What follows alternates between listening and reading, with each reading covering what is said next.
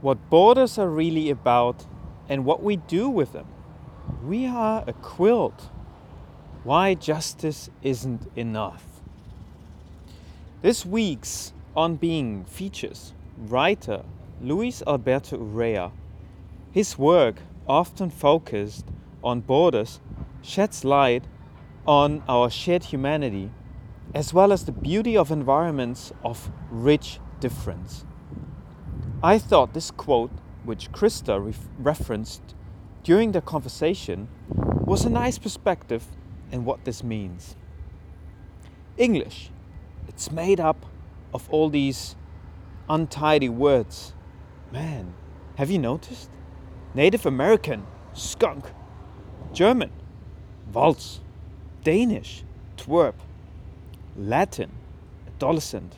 Scottish, feckless. It's a glorious wreck. A good old Viking word, that. Glorious, I say, in all its shambling, mutable beauty. People daily speak a quilt work of words, and continents and nations and tribes and even enemies dance all over your mouth when you speak. I love that image of a quilt, weaving difference into something new and beautiful in its own right. Even in these difficult times, I found that quilts can be found wrapping around all corners of our lives together. In spite of the borders that purport to separate us, a few recent events have captured the world's attention, revealing a humanity that is often not so palpable in the news. Over the past two weeks, the world has been following the rescue mission of the boys' soccer team in Thailand that got trapped in a cave while they were exploring in late June. Not only did the care and concern for the team's well being span nations and time zones, but the actual rescue mission did as well, with over half the expert diving team coming from across the world.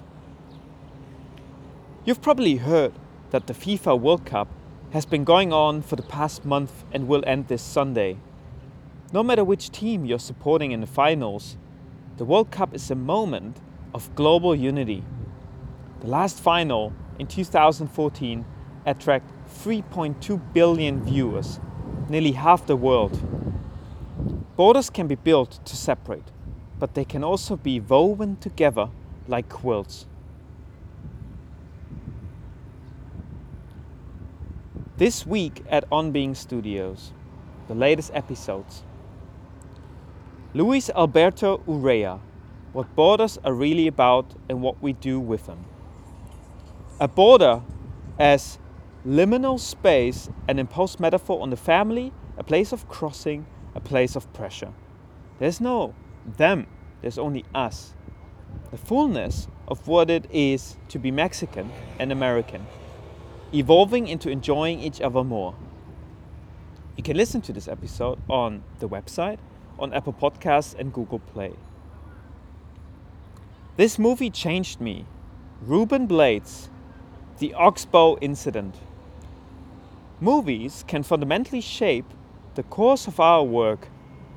That's how the 1940s noir western, The Oxbow Incident, transformed salsa musician, activist, lawyer Ruben Blades.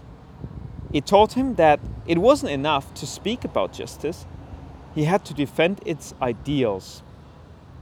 You can listen to this episode on their website, on Pod, Apple Podcasts, and Google Play. Then from the On Being blog, here are three essays that explore the ways that we are threaded together. What I learned about the heart from a man who lost his by Daisy Hernandez. Daisy Hernandez has spent the last four years researching Chagas disease, a heart condition afflicting about 7 million people, primarily in Latin America. But she has also learned about the heart's metaphorical condition and what happens when we stop seeing each other's hearts. Then, Suffering is both a, bar- a barrier and a bridge by Kao Kalia Yang.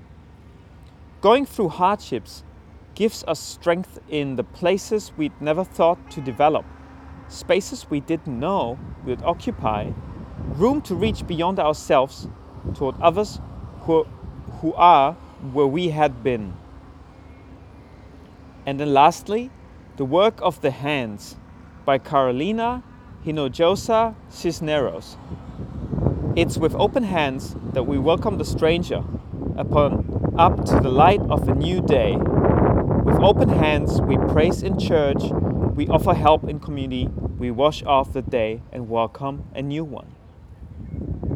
Here's a nice quote Few people are powerful enough, persuasive, persistent, consistent, and charismatic enough to change the world all at once.